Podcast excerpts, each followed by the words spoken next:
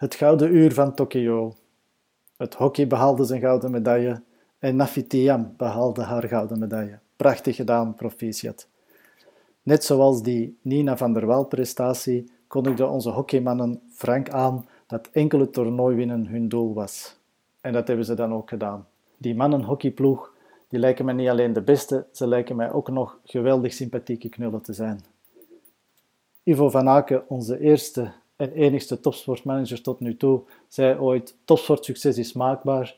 Ik denk dat onze hockeymannen inderdaad van nul gestart zijn en en route dit prachtige parcours opgebouwd hebben en zich continu verbeterd hebben tot deze prachtige prestatie. Het Nafitiam-verhaal is een heel ander verhaal. Nafitiam, daarvan werd het gewoon verwacht. Die loopt, springt en werpt zich wel opnieuw naar een gouden medaille. Ik hoor in de verte al de eerste stemmen opduiken voor een triple. Maar het waren niet enkel de zeven nummers die dat ze deze keer moest afwerken. Ze is er ook nog eens in geslaagd om twee dagen mentaal lang de sterkste te blijven. En dit met veel minder plezier dan in Rio. Want oh, die verwachtingen die waren toch zo ontzettend hoog.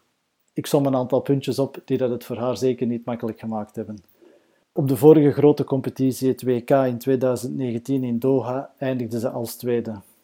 Na de 200 meter in Tokio tuimelde ze van plaats 1 naar plaats 3. Dat betekende dus dat ze dag 2 niet begon als leidster van de competitie. Volgens mij was dit niet het voorziene ideale scenario.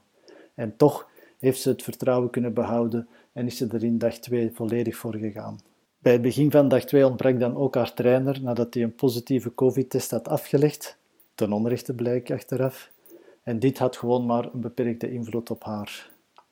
En eindigen met de 800 meter, wat zeker niet haar sterkste nummer is, en daar dan toch met een tactisch plan komen om zo die medaille binnen te halen, bijzonder sterk gedaan. Alles samen moet dit een immense druk op Tiam uitgeoefend hebben, waar dat ze toch maar aan voldaan heeft. Prachtig hoe ze met dit alles omgegaan is.